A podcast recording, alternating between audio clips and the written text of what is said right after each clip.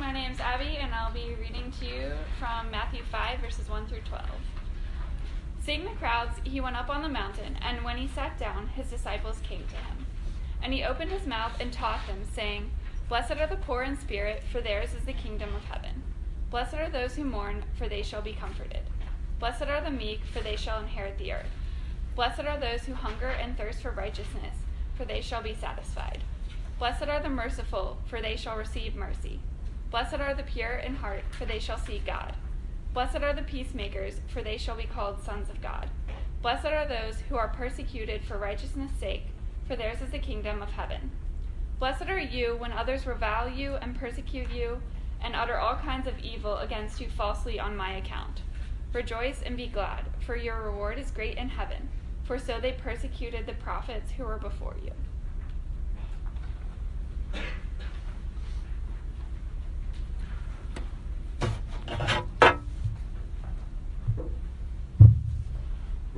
Um, just mic drop already. I don't even started. So, hey, welcome. Thanks for coming. Welcome to R U F as I just continue to fiddle with this this music stand, which is what I do. Um, my name is Sid Druin. I'm the campus minister for R U F. Reform University Fellowship is what that stands for. I'm really glad you're here. Um, I also, before I kind of get into what R U F is, I wanted to take a second and just introduce our interns. I know this is on the spot, but Maddie and Ruben, okay? Um, basically, um, I'm asking so that you can ask us to coffee and lunch if you'd like. So, uh, I know, so so charitable. Um, we would love to get coffee or lunch with you if you're interested. Um, I'm sure there's other students here who would also love to get coffee and lunch with you too. Uh, that's part of what we do in the culture of R U F is get to know people on an individual basis and get to know their story. And so I just wanted to say that at the beginning of the semester, um, I'm really glad that you're all here. Um, okay, so what is R U F? R U F is a Christian campus ministry that exists to serve the campus and you all, wherever you are, and whoever you are. Um, and that really means that R U F isn't for one kind of person. We hope to be for every kind of person. That means regardless of your personal background, regardless of your scene on campus, uh, wherever you'd self-identify, even where you'd self-identify with Jesus and Christianity, we want you to feel welcomed here, and we hope that you do. Um, so whether you call yourself convinced or unconvinced, uh, a believer or a spiritual skeptic, or somewhere in between those categories, or somewhere none of the above or all around them, doesn't really matter that much to, to us in terms of welcoming you, and we're so excited that you're here. Okay. Also, um, I just wanted to say thanks to anyone who's new for coming, taking the risk, and taking the time. Uh, it really means a lot to us, and we uh, hope you enjoy yourselves and kind of at least get to see what we're all about, uh, especially now that I have a cold. This is really gorgeous. So um, there's rumors about a flu sermon from last uh, semester, so we'll see what I can do with a cold sermon. Okay. So anyway, this semester in large group, uh, which is number two, we started a little week later. Uh, what we're doing right now, we've been looking at the Sermon on the Mount. Um, we just took last week to introduce it. The Sermon on the Mount is a sermon or a speech that Jesus gave that's contained in Matthew chapters five through seven.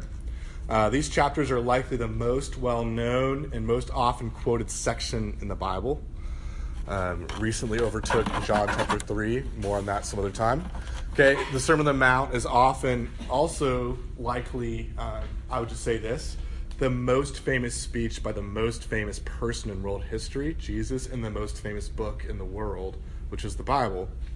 So aside from the Sermon on the Mount's sort of credentials, like world historical, worldwide credentials, um, I'd like to remind you what I said last week. I think the Sermon on the Mount is essential Christian reading.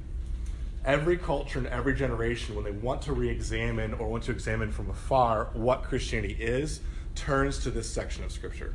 And that's kind of why we're looking at it together. Um, but look, if you've, if you're a been there, done that Christian, or you're maybe just exploring Christianity, who Jesus is, what Christian ministries like R U F are actually like, um, no matter where you are with all those things, we actually think, I actually think that we all share the way kind of assumptively that we approach a text like this. Okay, we see the Sermon on the Mount as two more chapters of good advice that we should really just follow. Okay, that's what we, that's how we see it. But if Jesus' words to us are just mere self-improvement, on a, like another self-improvement list to add to the pile that's already stacking up in week two of Davidson, okay? We will either foolishly think that we've got this and we can handle it and we will judge other people as worse than us as human beings, or we will take Jesus' commands seriously, we will try them, we will miserably fail at them, and then we will ping-pong back and forth between get-yourself-together speeches in the halftime locker room of our soul, or we will quietly quit it all. That's kind of what we'll do back and forth. So instead, I'd actually invite us, let's begin to read the Sermon on the Mount as an invitation. Jesus is showing us what it looks like to live intentionally, to live intentionally with him and to live intentionally in this world. Jesus is asking us to see the world and see our lives in a new way, to see them with spiritual imagination. And really, that's what the title of the series is going to be. I'm calling it Beyond Good Advice, colon, subtitle, Seeing Our Lives with Spiritual Imagination, or just, I know, it's just Beyond Good Advice. I know, it kills me not to have the subtitle, but we'll just do it, Beyond Good Advice. Okay, so before we kind of look at the introduction to the Sermon on the Mount, I just want to take a second and pray. Would you pray with me and for us in our time together? Father, thank you for um, the opportunity to, to be with these students. Um, it's certainly uh, a weird privilege to, to stand up and talk in front of people, um, and you know that uh, intimately. We're studying. Uh, I guess you sat down, but it's a similar idea. I pray that you would just be with uh, my heart and with their hearts, that you'd make us receptive to you, uh, that Jesus, um, you would meet us where we are, and maybe that's in a place of, of real skepticism, and maybe that's in a place of real trust. Um, you know what we need before we know we need it. And I pray that you would um, choose this time, uh, use this time to meet us. And I pray that we would not leave this room the same, that we would see you, Jesus, more believable and more beautiful to the eyes of our hearts, and that um, you would use this time um, to work something uh, good and permanent and lasting inside of us. In Jesus' name we pray. Amen. Okay, so about two weeks ago, I broke a promise to myself. Uh, who, has, who, has, who hasn't done this yet? New Year's resolutions, that's what we do, right? New York Times columnist and public intellectual at large, David Brooks, came and spoke on campus, and there had been a vow I had made to myself to never miss things like that, and I missed hearing him in the Duke Performance Hall. Totally broke my own promise to myself. Tragic, I know, I know. But you know what's great is technology has rescued us once again, and I have been marinating in, watching, listening over and over again, rewinding, listening to his speech that he gave about two weeks ago. Um, for those of you who did not catch it or did catch it, and it's been a while, you've gone through a lot of classes since then and read about one hundred pages in each subject by then. Um, basically, David Brooks gave a speech called Trump and Afterwards, the Next American Culture. And actually, if you, I think, a careful listen to his speech, he's the speech is really just a meditation on the current crisis of purpose going on. There's a crisis of purpose that he has identified, and many different people and many different social groups, we're all asking for wisdom and rootedness, and culturally we tell these people and ourselves, keep your options open, the future is unlimited, look inside yourself. And according to Brooks, this advice is unhelpful if not actually untrue. Okay? So at the end of the speech, David Brooks gestures towards this idea of choosing and executing commitments. And um, and he kind of finds uh, these committed lives reflected in what he calls incandescent personalities. Incandescent personalities. And he references uh, a friend's sister, Ruthie Dreyer, uh, who lives in northern Louisiana. But I would actually, when I think about finding and living with an incandescent personality, it makes me think of my friend Phil, and actually a friend of a friend, his friend Mike. Okay, so not Phil, but Mike. Uh, so in Phil's words, Mike was unlike any other man I have ever encountered. To be honest, I didn't always enjoy being with him. Sometimes Mike scared me. There were times when he intimidated me.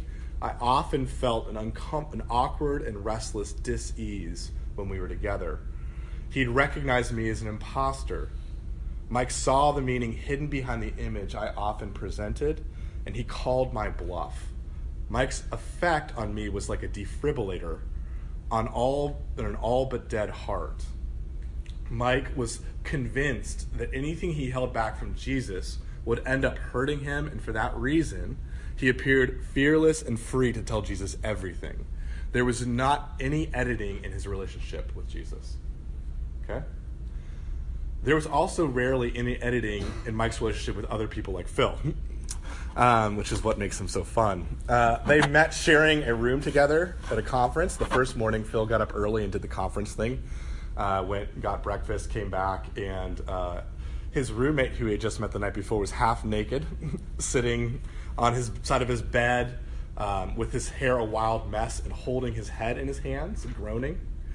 In that state, Mike looks up, squints up at Phil, and they begins their first real conversation this way. You know, I've been told it takes a crook to catch a crook, and I've already got you pegged. You and I are much more alike than it appears, Phil. The only difference is I've quit trying to look like my life's all put together, but you're still desperately trying. You gotta imagine this in a bunk bed scenario. It's just amazing. Okay? Phil, I am looking forward to knowing the real you. First encounter. One of the more famous first speeches in history. Okay. So began a friendship where Mike made Phil feel incredibly uncomfortable and incredibly alive at every turn. Um, from inviting Phil to a staged uh, confession of Mike's Mike's fake attempt to steal silverware from a restaurant, he went back into the restaurant lobby, pretended like he had stolen all the silverware, and threw it out of his sleeves, and it was piled on the ground, to Phil's chagrin and embarrassment and reddening. And Mike became his sort of self and self-pronounced bouncer of his friend group. And so every time Phil would not show up to something, uh, they had a kind of annual meeting they called the Notorious Sinners. Um, and every time every time Phil wouldn't show up, Mike Mike would call him on the phone and interrogate him about his reasons for for a long period of time and call him out on multiple sins that were mostly right. Um, so anyway, look, when I hear these stories, honestly, like even telling stories about people like Mike, about like radiantly alive people, and I think we all kind of know radiant alive people, um, and then like maybe trying to live more like them, I just feel like really tired and really confused and really guilty. Is that fair? Can I say that? Okay. Like, in is Mike's purpose supposed to be my purpose? Like, am I supposed to be like just crazy and say things like that in bunk beds, right? Like, am I supposed to be more like Phil? Like, just, you know, firmly and comfortably riding shotgun on someone's fully alive, incandescent life? Or is, like, finding purpose or meaning supposed to feel so forced, like some sort of out-of-personality or out-of-body experience? So, like, does it supposed to feel so outside of who I am, right? In our passage tonight, Jesus repeats the Greek word makarios nine different times. The English Standard Version that we're reading together translates this, translates this word blessed, but it also often is translated happy or happiness. Okay? And all of these translations of makarios suggest that Jesus is getting at something life-defining, something like that purpose or meaning that David Brooks and people like Mike point towards. Okay? And Jesus' introduction, this thematic overture to the symphony of the Sermon on the Mount, I want to suggest that in Matthew chapter five, verses one through twelve, Jesus is answering three fundamental questions about human purpose, human meaning, human significance, okay? And that's where he's why he's starting every statement with blessed or happiness. First, this is the first question. What are we aiming at? Second, how do we get there? You know, how do we get to where we're aiming? And third, what should we expect as we get to where we're aiming at? And those are, by the way, on your handout. We're using those three questions the same as the outline that we're going to work through tonight together um, as we kind of study what Jesus says about the purpose or direction of um, at, at play here. So again, first, we're going to look broadly at verses three through twelve, and we're going to ask, what are we aiming at? What's your purpose? Okay. Second, we're going to look at verses three through nine. And we're going to ask, how do we get there? How do we get to your purpose? How do I get to my purpose? How do you get to your purpose? And third and finally, in verses ten through twelve, we're going to, we're going to ask, what should we expect as we get to where we're aiming? what what should happen to us? What can we expect to happen to us as we start to live our lives on purpose? As you start to be yourself on purpose, okay? So we're going to begin a little differently than usual, and we're going to look simultaneously kind of very wide scope at verses three through twelve, but then we're really going to narrowly at the same time at just really one word that I've kind of been belaboring already, which is that weighty word makarios, meaning blessed or happy, okay? So let's look there. Ready? Okay. So verses three through twelve, if you look there, uh, this is commonly called the Beatitudes. The Beatitudes just means the blessed ones, blessings, okay, another ancient dead language that, yes, again, I did study. I have three dead languages under my belt. Um, so gotta use them at all possible costs. Um, so the Beatitudes, um, and because, as I mentioned before, the Greek word makarios is opportunely blessed, that's why you get the word Beatitudes, okay? But as we know, culturally, the word blessed is rarely used by itself, right? Very few people use the word blessed by itself. It's usually in the phrase being blessed or I am blessed or hashtag blessed, right? Isn't that fair? Okay, this is, listen to the way that Kate Bowler puts it in an article a year or so ago. When Americans boast on Twitter about how well they're doing on Thanksgiving, hashtag blessed is the standard hashtag. It's the humble brag of the stars. Hashtag blessed is the only caption suitable for vivid images of alpine vacations and family yachting and barely their bikinis. It says, I totally get it. I'm down to earth to know that this is crazy. But it all it also says, God gave this to me, adorable shrug. Don't blame me, I'm blessed. As confusing as that word is, okay, as confusing as that moment was, um, the word blessed is, is, uh, is that it can be so confusing in our cultural moment. The word happiness may actually be even more confusing in our cultural moment. Okay, after all, there is so much pressure to be happy, or at least to say you're happy, or to look happy to the right people at the right time, which is pretty much everybody. Okay, I'm going to sidestep another leap into the social media Instagram take on happiness. I could do that all day too. And I'm going to also, by the way, this is very hard for me, I'm going to sidestep the Oxford English Dictionary tour of how happy, the word happy comes from the word happen. And I'm going to instead say this way. Um, ha- the idea of blessedness and the idea of happiness are circumstance deep. Our cultural understanding of happiness is circumstance deep. Okay? Here's how happiness works for me and probably for you. Okay? If things outside of me are working out the way I planned them to go, if like I avoid pain and get more pleasure, if the internet is streaming and my iPhone has data available for the month, then I'm happy. Okay, that's really it. Okay, but obviously the problem with pursuing happiness or the blessed life at all costs is that it expires so quickly, right? My happiness typically spoils within twenty-four hours. That's the expiration date. It does not last long. Okay, you're done with finals. Yes, Gatorade bath, emotional moment. Okay, people, you're up on metaphorical shoulders. Um, the stadium is cheering, right? What happens next? Five minutes later, you're at a loss. Okay? Or your real friends aren't texting you back and you've gone through all the episode of Friends on Netflix. Oh no, what do I do? Ah, uh, there goes the happiness. Okay, so... those are a couple of examples. And then there's always like the less trivial and less sort of jokey, like when real suffering comes and stays for a long, long time, not just for twenty-four hours. Then happiness seems to disappear altogether, right?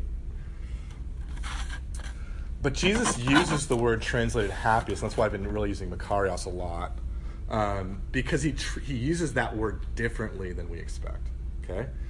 A friend calls a friend of mine calls Jesus' use of blessedness or happiness counterintuitive, okay?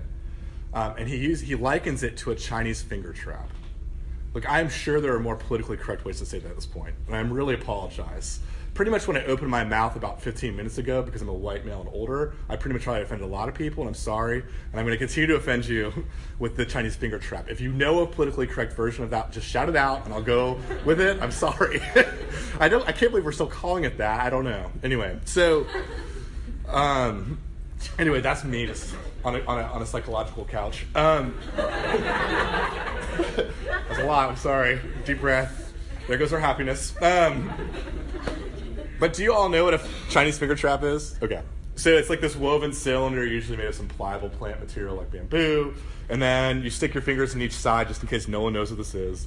And it's like when you're five and you can't get your fingers out, your thumbs out, right? And you think you just have to pull them harder.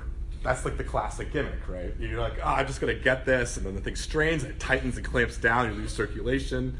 You almost lose the numb of your finger. Um, and then you have to do this totally counterintuitive thing where you have to jam them inward, like as if they're going to get more stuck. And then all of a sudden they release. Okay? And your fingers are safely your own again. Okay? My friend Britton Wood compares Jesus' teaching on happiness, like what true happiness is, how to, what getting happiness looks like, at, to a Chinese finger trap. It's the opposite of what we think should work. Okay? Like, does not, it's totally counterintuitive. Like, and this is his summary. Happiness is getting radically honest about our neediness, okay? Showing yourself and God your worst instead of leading with your best and hiding your worst. That does not seem like a recipe for happiness. And then out of that self-honesty, we get to serve others, dream for others, and not just for ourselves. We get to be there for others and do for others instead of assuming that people should be there for me and do what I want them to do, which is the source of every roommate conflict in the history of the world. Okay? That's what the opposite is. That's the opposite of happiness in our minds. And that's what Jesus is proposing in a nutshell. Okay?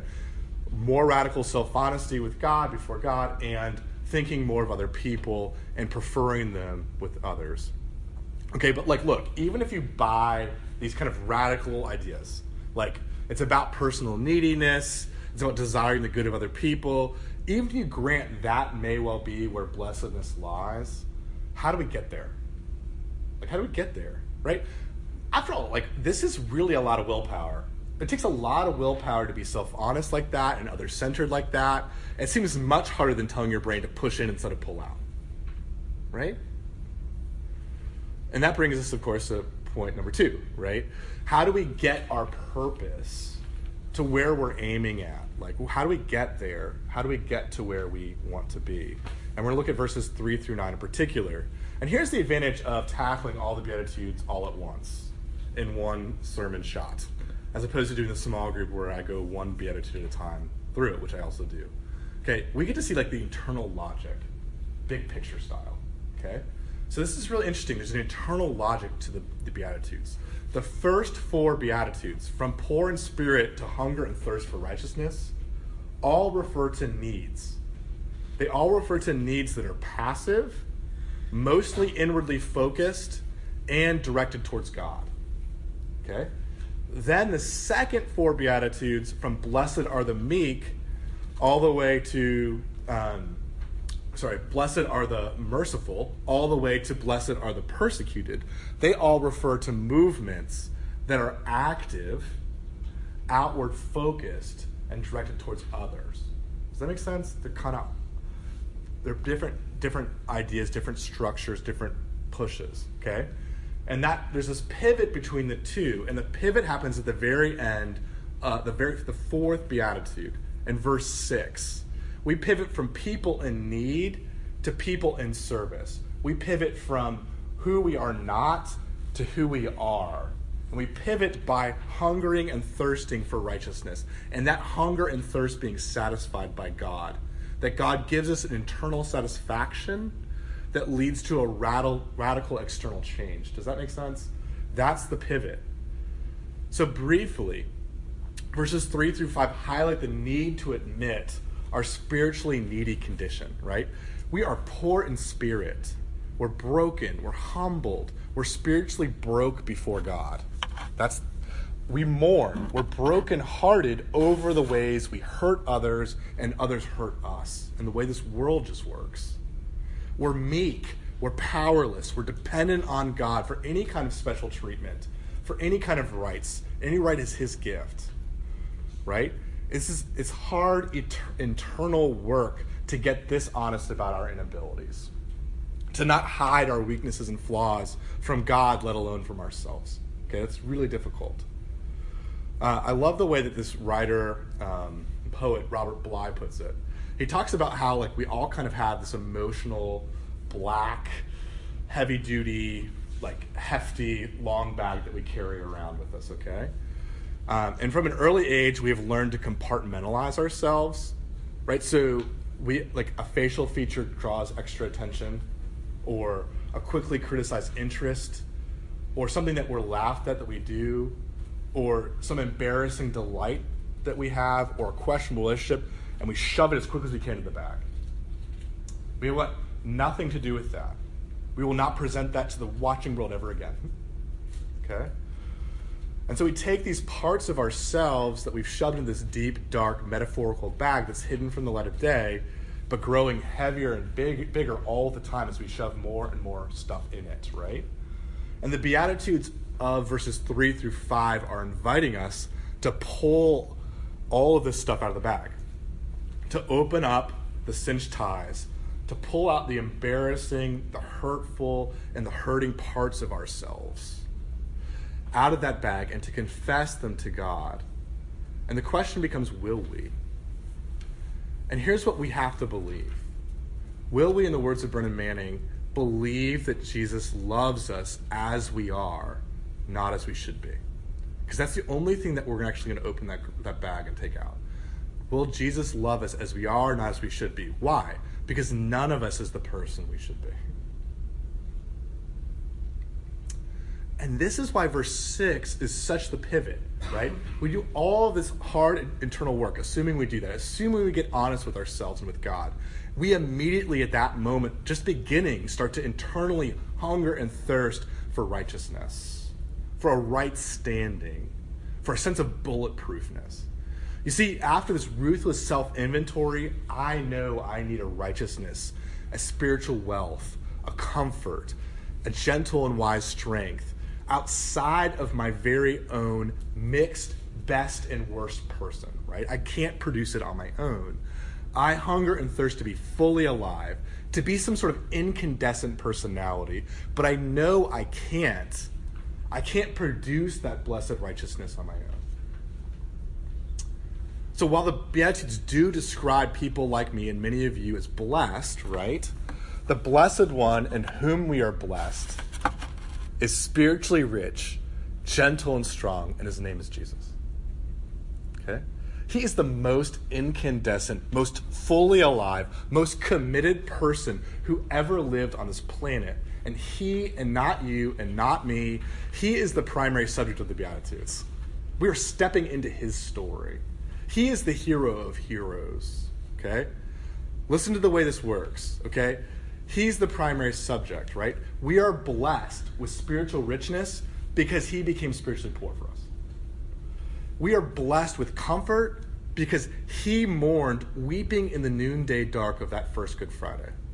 We are blessed with gentle strength because he became weak unto death for us. Jesus has given us the kingdom of heaven. The earth is our inheritance because he paid for it with his blood, and it was willed to us at his death on the cross. And so it goes for all the selfless ways we're called to act outside of ourselves, right?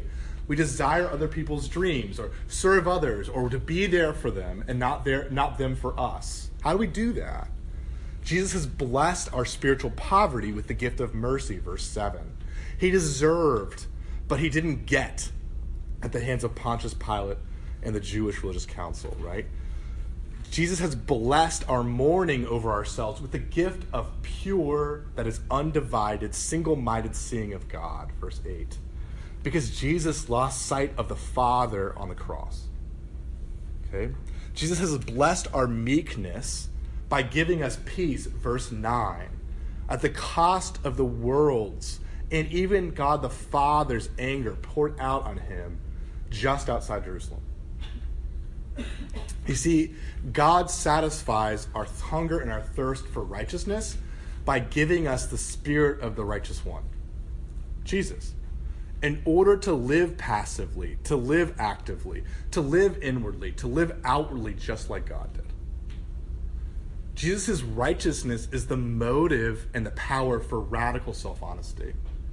Because in Jesus, we know God will cherish us even at our worst. Jesus' righteousness is the motive and the power for radical other-centeredness. because Jesus desires our dreams. He serves us. He's there for us when we run and hide yet again. At its very essence, Christianity isn't just one more thing to do. Christianity isn't just one more thing to be ashamed of. At its essence, Christianity is a historical set of facts outside of us, right? Your righteousness, Jesus Christ, sits resurrected in heaven next to his Father. Your righteousness is there, outside of you. Therefore, our acceptance, our incandescence, our purpose does not stand or fall on our good behavior. Or it doesn't stand or fall based on our best or worst foot forward, right? Or how we feel about ourselves and how we're doing. Jesus is my righteousness, and that righteousness I have and do hunger for and thirst for, and it is unchangeably secured for me in heaven. Boom. Done. Okay? That's giant, big.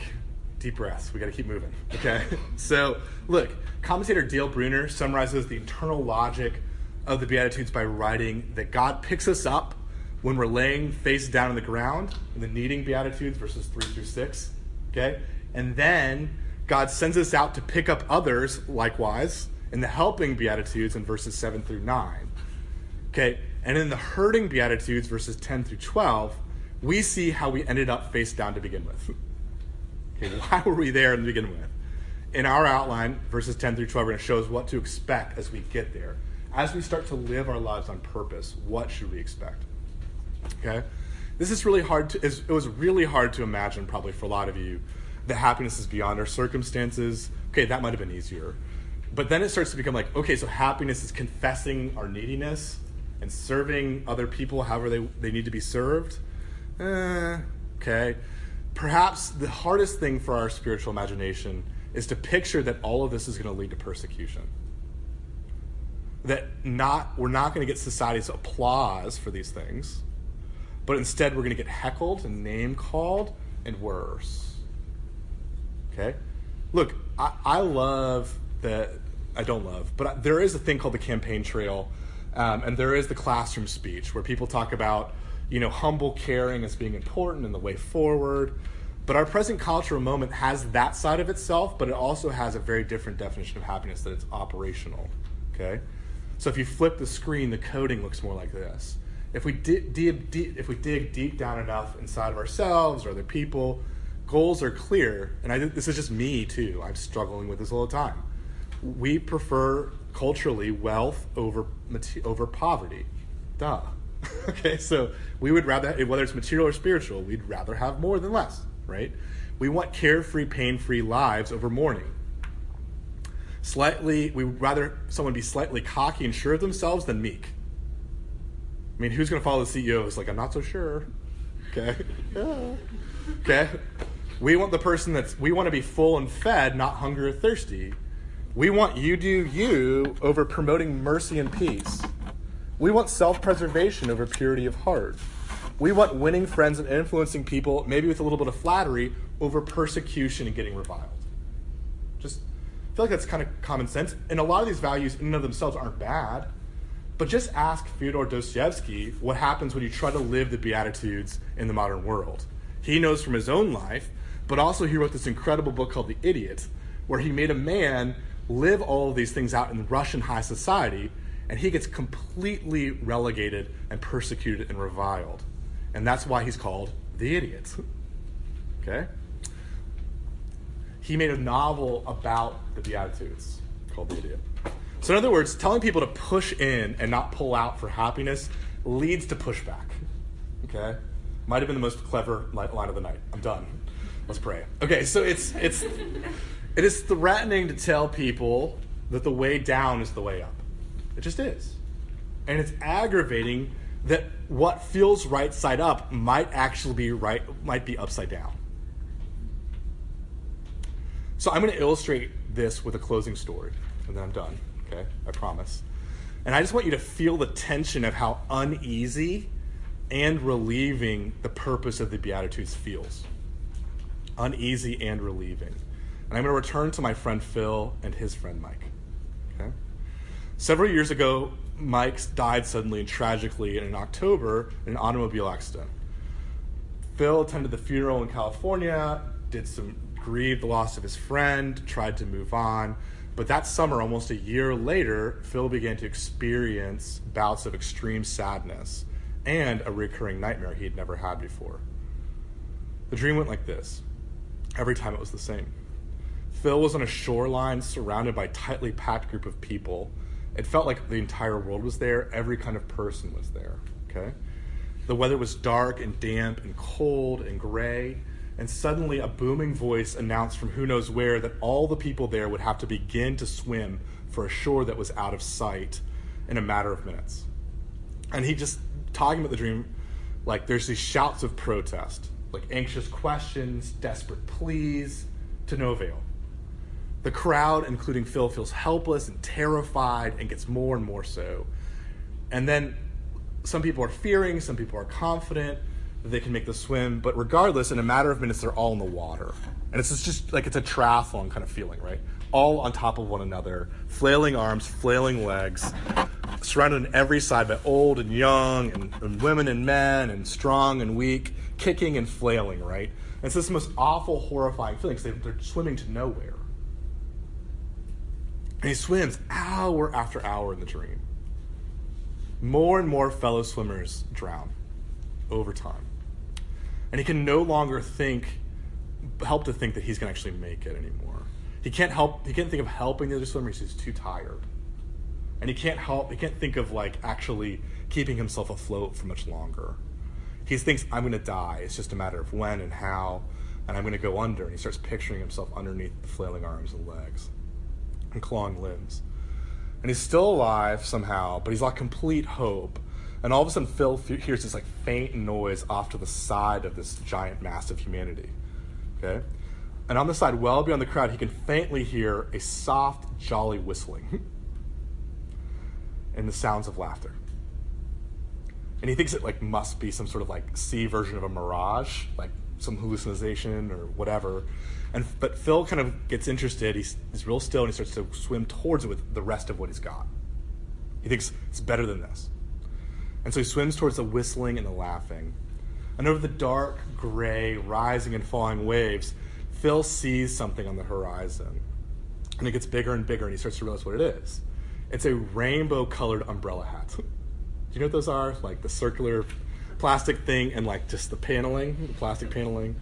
Okay.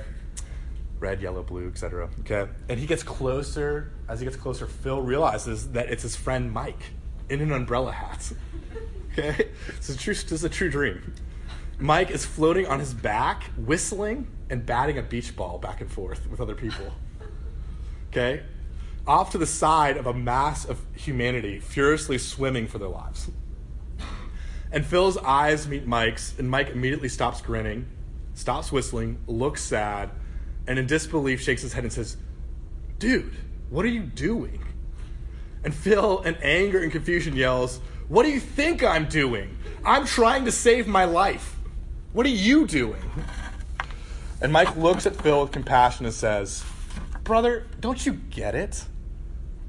Don't you get it? Phil, can't you understand? There's no way for you to make it. None of these people can make it. No one can make it." And Phil shouts back in frustration, "So, Mike, what's the point? Just give up?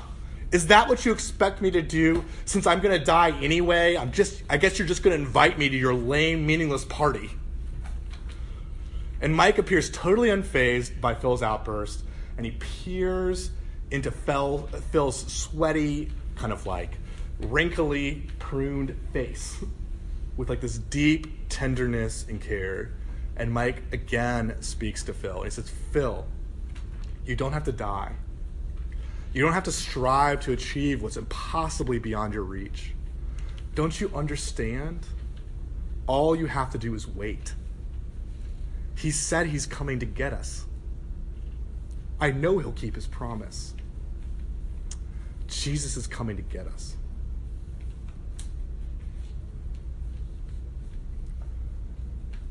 And that's the end of the dream. Isn't that dream intensely frustrating and beautiful somehow? whistling in an umbrella hat in the middle of a storming ocean. Is that happiness? What is that? Is that purpose? Let's pray. Father, thank you for your words to us. Thank you for the ways that you use people's stories and the ways that you use your words to press them upon ourselves. And I pray that you um, would be with us, uh, whether we feel like we're in a dark, storming ocean swimming to nowhere or not. And I pray that you would be faithful and kind to us, no matter where we are. And I pray that you'd reach out, because we could use it. We could use some reassurance. In your name we pray, Jesus. Amen.